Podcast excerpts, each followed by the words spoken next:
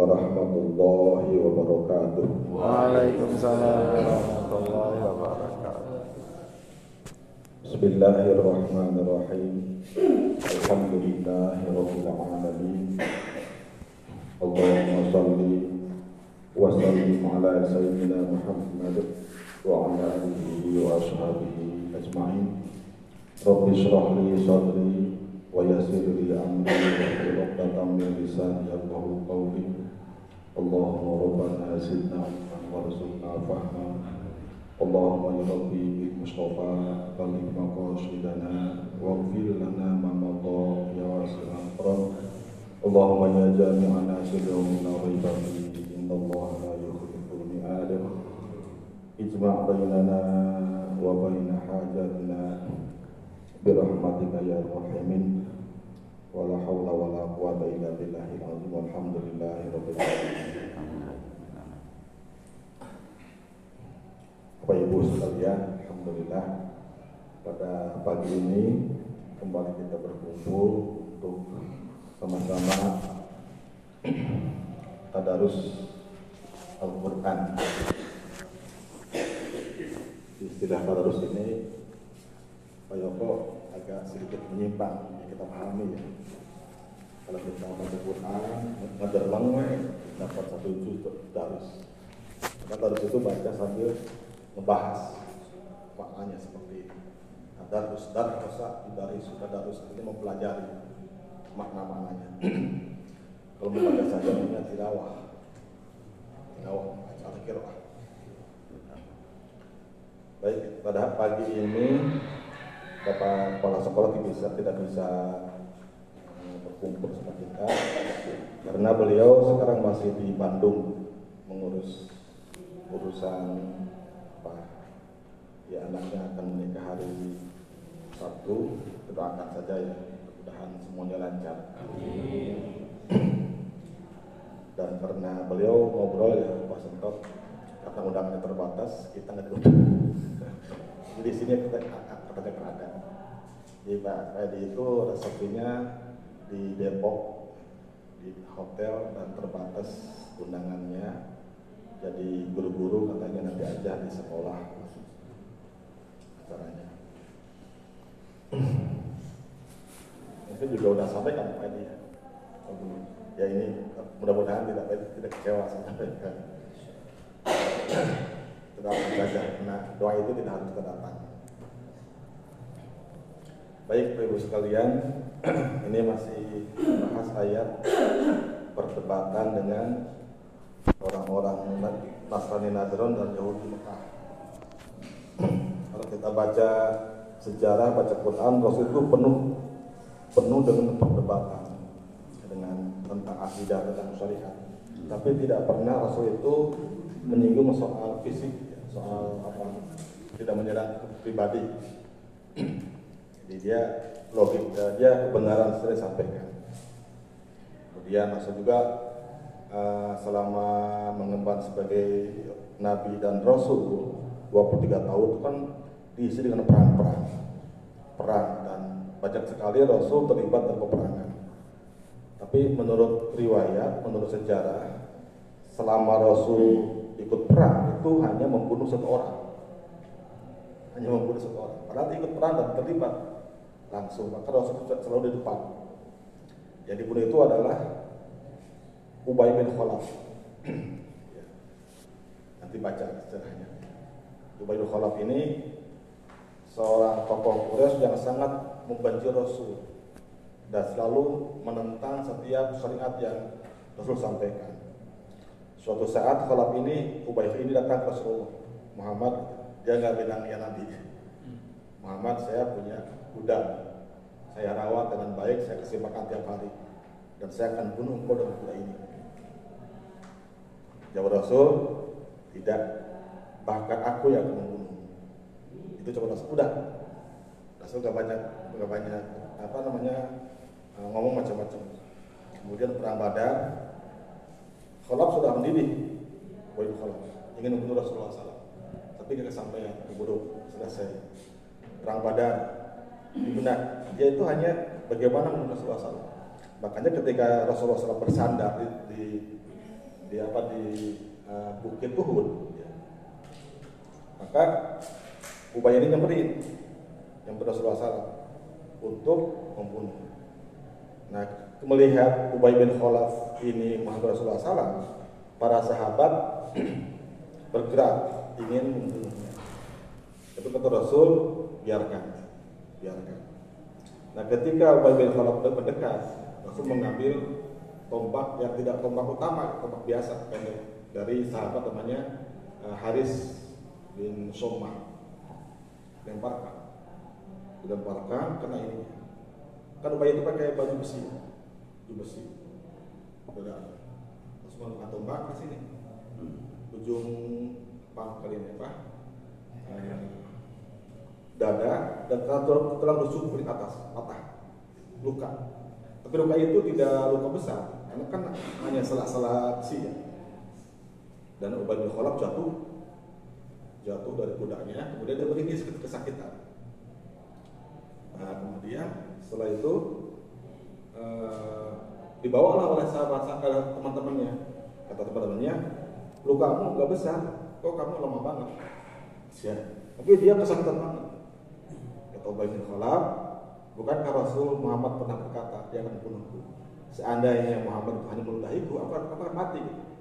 Jadi dia udah sakitnya bukan sakit di sini tapi di sini. Sudah akan mati. Dan ternyata dia di perjalanan mati. Jadi matinya bukan seketika? Ya itu namanya mujizat. Dengan luka sedikit saja bisa mati. Itu itu satu-satunya kafir yang dibunuh Rasul. Itu namanya Ubay bin Khalaf lebihnya Rasul hanya berdebat dengan argumen-argumen termasuk ayat yang kita bahas ini. Ini menurut sebagian ulama dari ayat 1 sampai ayat 121 surat Al-Kalimah itu isinya perdebatan dengan orang kafir Nasrani Najran dan Yahudi Madinah. Termasuk ayat yang kita baca sekarang. Kalau sekarang kan ketika debat kalau terpepet jadi serang pribadinya ya. Pribadinya diserang. Rasul tidak. Jadi eh, kalau Rasul itu berdebat tidak meninggalkan sakit hati teman-teman meskipun lawannya itu kalah. Kalau sekarang kan debat yang sakit terbawa sampai ke rumah. Karena campur dengan caci maki Baik kita baca. Bismillahirrahmanirrahim. Maka li basyarin tidak pantas. Makanan tidak pantas. Tidak layak tidak patut. Dibasyarin bagi seseorang. Orang manusia. Basyar itu salah satu salah satu istilah untuk manusia dalam Al-Quran. Basyar. Basyar itu artinya sebenarnya kulit ya kulit. Manusia dinamakan basyar karena kulitnya nampak tampak kulitnya. Beda dengan binatang. Kalau binatang kan tertutup oleh bulu, ya, lihat burung, lihat misalnya kucing atau apa, yang nampak bulu-bulunya, bukan kulitnya. Manusia ketika telanjang, ketika dibuka pakaian, makanya terlihat kulitnya. Makanya dinamakan basyar.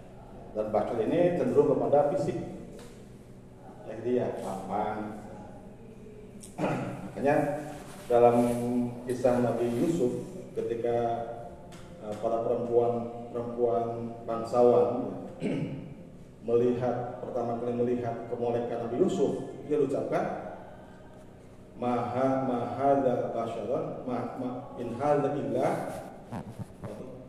falamor ro'ena akbar maha basyaran illa illa maha illa malakun karim tidak lain ini kecuali malaikat bukan manusia basyar jika ada kemolekan kemolekan apa namanya sisiknya nanti ada juga manusia itu sebutin sebut nas. Nas itu menurut ahli bahasa itu dari kata nawas artinya berubah-ubah. Uh, psikologisnya hatinya. Oleh karena itu manusia itu harus bergaul dengan yang baik-baik. Karena hatinya selalu berubah-ubah akhlaknya sangat dipengaruhi oleh lingkungan itu nas Kalau bergaul dengan anak soleh, pasti jadi soleh. Kemudian ada juga nas dalam Quran disebut dengan eh, manusia dalam Quran disebut dengan insan. Ini menurut, menurut ahli bahasa lebih kepada manusia itu adalah makhluk sosial. Tidak bisa hidup sendiri. Itu istilah manusia. Yang paling banyak itu kata anas dalam Quran. Tidak layak, tidak pantas bagi seseorang manusia ayu diyahullahu yang diberi oleh Allah alkitab kitab. Wal hukma dan ilmu. Wa nubuwata dan kenabian. Summa yaqulu kemudian dia berkata Bashar berkata linasi kepada manusia. Kunu jadilah kalian ibadah sebagai penyembah-penyembah ibadah li sebagai penyembah-penyembahku. Tidak ada seorang nabi tidak ada seseorang manusia yang Allah beri kitab beri ilmu dan bahkan diberi kenabian. Dia mengatakan kalian dia katakan kepada umatnya kalian harus menyembahku. Tidak ada. Tidak tidak gila hormat. Min dunillahi selain Allah. Walakin tetapi kunu tetapi yang dikatakan adalah kunu. Jadi yang dikatakan oleh seorang yang Allah beri kitab ilmu dan kenabian kepada manusia kunu jadilah kalian robbaniyin. Sebagai robbani insan robbani. Ini istilah yang sering kita dengar ini robbani generasi robbani. Nanti ada bulan puasa. Bulan puasa itu bulan Ramadan ya. Ada ulama mengatakan kun robbaniyan walatakun ramadhaniyan jadilah kamu insan robbani jangan jadi insan ramadhani. Ramadhani itu kalau bulan puasa bulan puasa itu rajin masjid soleh soleha waraki begitu keluar Ramadan kali ini itu masuk ramadhani bukan robbani Robbani itu nanti kita jelas, jelaskan itu sepanjang hayat Robbani makhluk yang uh, nanti kita jelaskan banyak banyak pendapat ulama. Apa yang disebut yang dimaksud dengan uh, Robbani Bima kuntu oleh karena kalian tu'alimuna belajar mengajarkan kita. Tu'alimuna kitabah mengajarkan kita. Wa bima kuntum tadrusun. Dan oleh karena kalian tadrusun mempelajari kitab. Ini namanya tadrusun. Tadi yang kita bahas di awal tadarus darosa yadrusu. Darosan belajar. Kalau darosa yudarisu tadris tadarusan mempelajari oleh karena kalian mengajarkan Al-Quran dan mempelajarinya mana-mana. Wala yang hukum dan tidak layak seseorang manusia yang hukum memerintah kalian, menyuruh kalian. Antar tahidul malaikata untuk menjadikan malaikat wan nabiyyin dan para nabi arbaban sebagai Tuhan-Tuhan. Tidak mungkin juga seorang nabi yang Allah beri kitab itu menyuruh umatnya menjadikan malaikat nabi sebagai Tuhan. Karena ada bangsa kelompok yang menganggap malaikat sebagai nabi. Yaitu bangsa Kufar Quraisy yang mengatakan al malaikat mana tuh Malaikat itu adalah anak perempuannya Allah. Ada datanya, data marbutoh. Jadi versi mereka Allah itu punya anak perempuan dan laki-laki. Anak perempuan namanya malaikat. Nah ini disembah, ya, disembah oleh malaikat. Kemudian ada juga kelompok yang menyembah Nabi. Siapa? Nasrani. Al-Masih Ibnullah. Al-Masih itu Nabi Isa.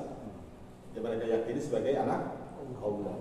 Dan mereka eh, apa itu mengatakan bahwa ini ini perintah Nabi Isa.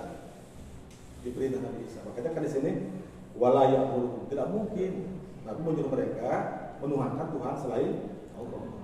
Tuhan menganggap Nabi sebagai Tuhan. Nasrani beranggapan Nabi Musa itu Nabi Isa itu ibnu. Yahudi mengatakan Uzair ibnu Allah. Nabi Uzair itu anak Allah. Nah, ini makanya ayat, ini uh, wala ya'murukum an tattakhidul malaikat wa nabiyya. Tidak mungkin nabi-nabi itu seorang rasul memerintah kalian untuk menjadikan Tuhan berupa malaikat dan nabi-nabi. Jadi ini uh, malaikat itu berkaitan dengan perilaku keyakinan orang kafir Quraisy yang, yang menyembah malaikat. Kemudian yang menjadikan nabi-nabi itu adalah kaum Nasrani dan Yahudi. Nah, karena mereka itu beranggapan bahwa menyembah malaikat, menyembah nabi-nabi itu merupakan uh, apa perintah nabi mereka, maka Allah mengatakan uh, menjelaskan wala ya'murukum. Tidak mungkin mereka menyuruh kalian. Ayat menyuruhkum apakah kalian menyuruh? Apakah dia menyuruh kalian? Bil kufri kufur. Ba'da antum muslimun setelah kalian menjadi orang-orang muslim. Apa-apa mungkin? Setelah Nabi mengislamkan kalian kemudian mengkufurkan? Kan mungkin Wa id akhadallahu mitsaqan nabiyyin. Dan ingatlah ketika Allah mengambil eh, janji. Wa id akhadallahu mitsaqan nabiyyin. Dan ingatlah ketika Allah mengambil janji berjanji Allah mengambil janji di sini ada ada ada yang mengatakan Allah yang uh, apa namanya itu yang aktif ya, mengambil janji sumpah pada ada berpendapat nabinya yang mengambil sumpah atau janji kepada Allah. Lama ataituhu ketika aku memberikan kepada kalian min kitabin berupa kitab wa hikmatin dan ilmu. Tumma ja'akum kemudian datang kepada kalian rasulun. Rasul musaddiqun seorang utusan musaddiqun yang sepakat membenarkan lima ma'akum apa-apa yang ada pada kalian. Lalu minunna. Pasti kalian beriman kepada Rasul walatan surun walatan surunna. Dan pasti kalian menolongnya. Gini uh, setiap nabi itu Allah ambil janjinya. Janjinya. Ini pendapat yang pertama. Setiap nabi sudah berjanji kepada Allah kalau nanti ketika dia masih hidup datang nabi yang lain akan dibenarkan beriman. Gitu. Jadi yang pertama itu secara secara estafet. Misalnya Nabi Nabi Adam itu dia Allah ambil janjinya. Ya Adam, nanti kalau datang Nabi dan kau masih hidup, kamu harus beriman dan menolongnya. Ya Adam menyanggupi. Kemudian Nabi Adam apa? Nabi Nabi Nuh. Nabi Idris. Ada berapa Idris Nabi Nuh. Nah, Nabi Idris juga sama. Jadi secara estafet terus menerus setiap Nabi Nabi sumpah dan janji bahwa kalau suatu saat datang nabi yang lain, kalian harus beriman dan menolong. Ini pendapat yang pertama. Nah, kalau misalnya nabi itu telah meninggal, maka menurut ulama jadi itu adalah diserahkan kepada kepada umatnya. Ini pendapat yang kedua. Ini pendapat yang kedua itu mengatakan setiap nabi itu sudah berjanji dengan Allah kalau nanti ada nabi yang baru dia akan beriman dan akan akan menolongnya. Kemudian pendapat yang kedua mengatakan setiap nabi mengambil janji kepada umatnya.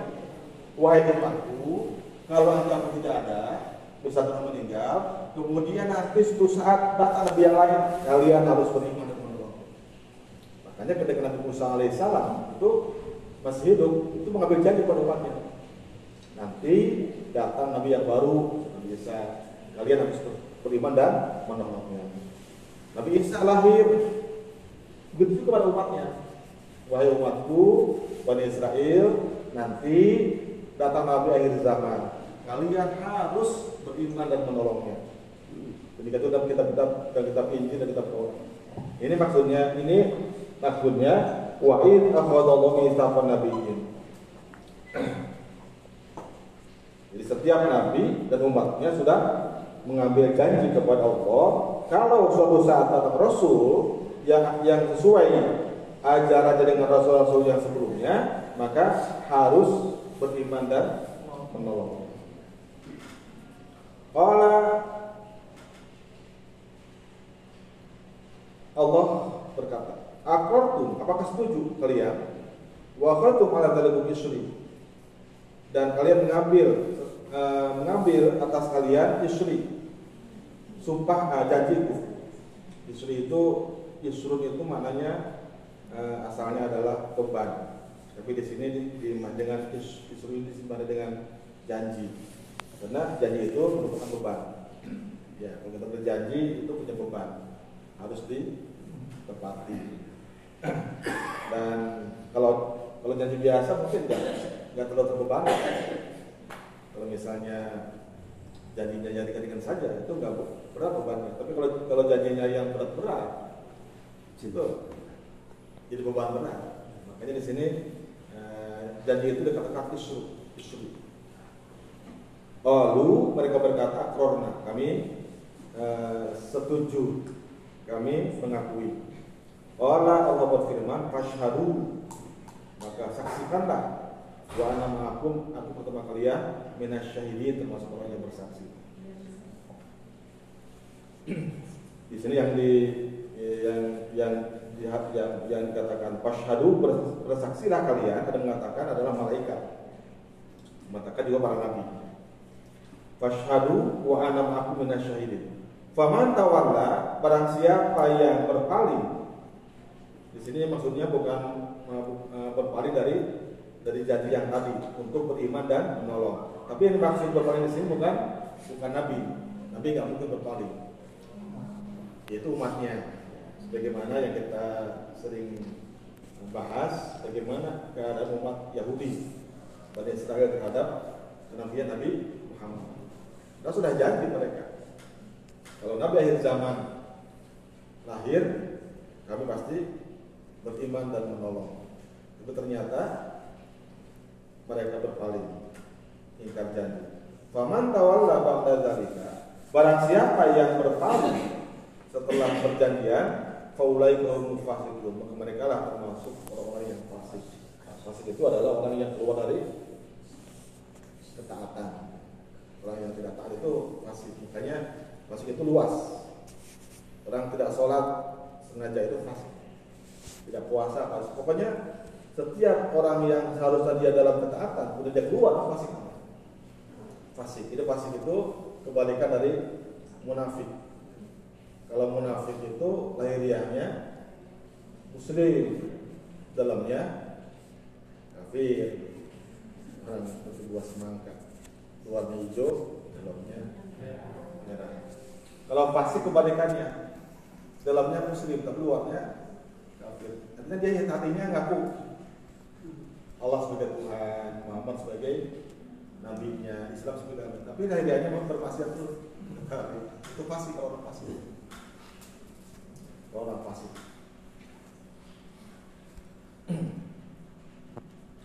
Tapi tadi yang maksud dengan munafik itu munafik akidah ya, bukan munafik amali.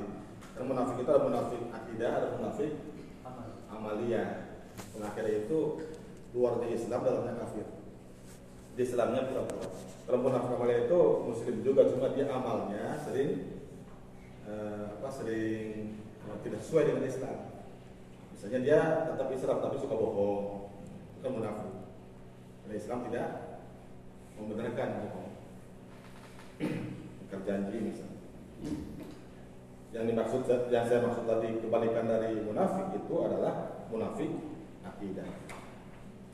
Jadi ini uh,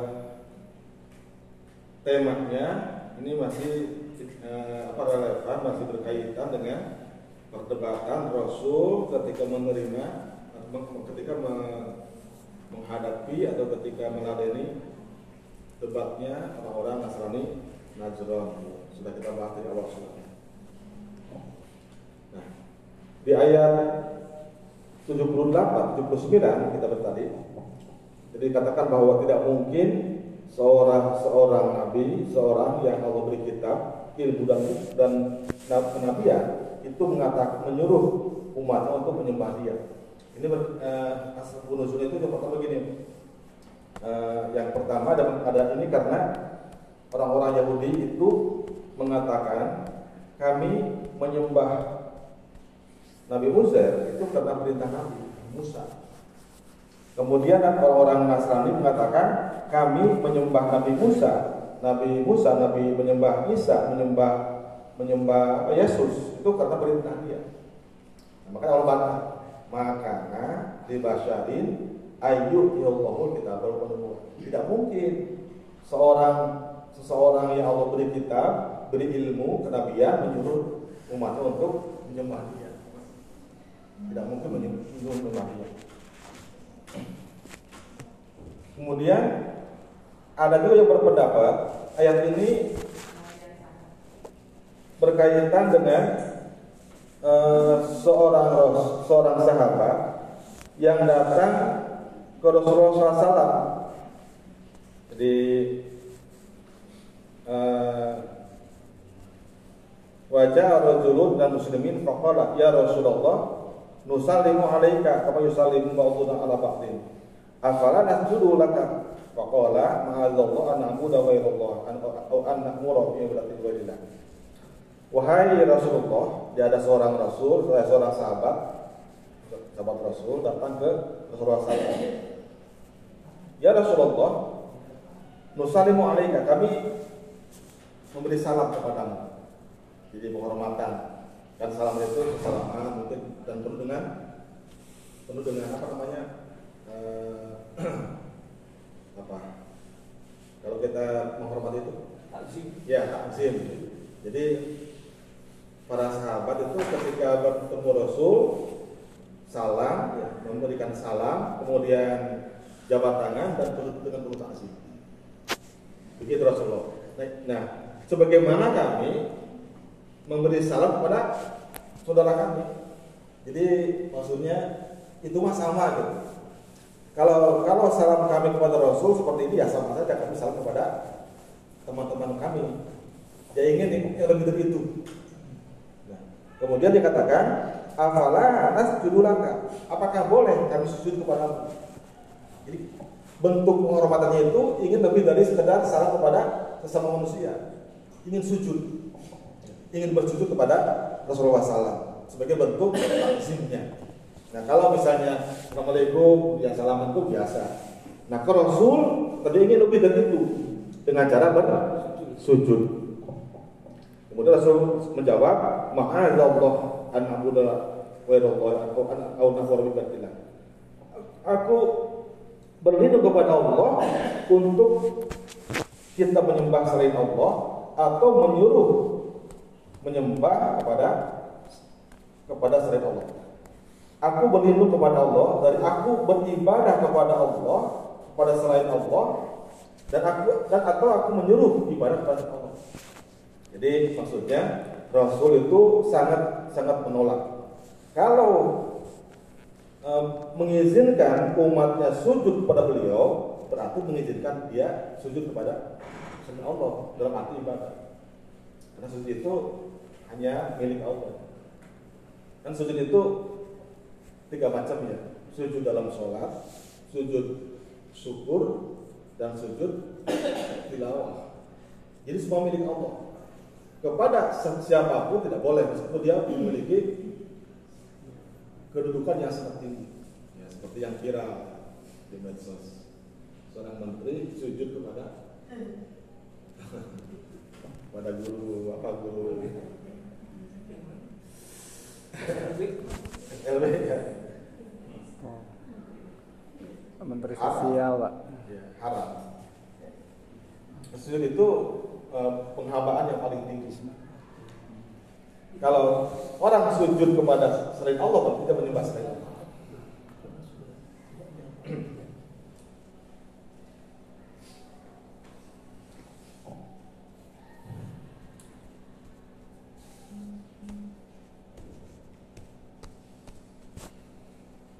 Jadi eh, dalam Islam tidak eros. Ini merupakan bantahan dari Allah Subhanahu wa taala bahwa dari semua nabi itu tidak mungkin tidak mungkin eh, menyuruh umatnya untuk beribadah kepadanya.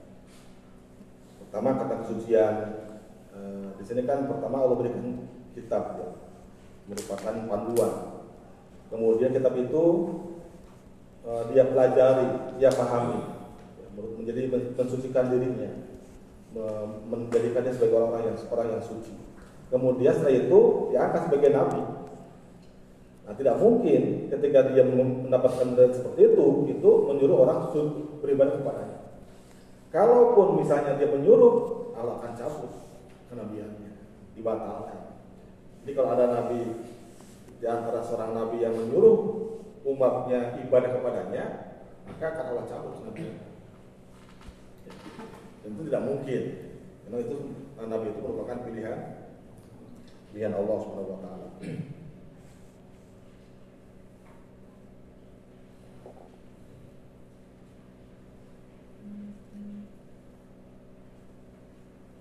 Kemudian summa yakulu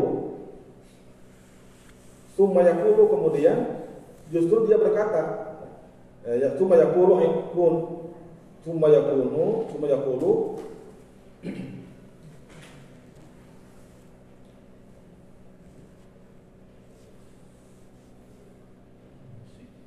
Kunu ibadan min dunillah.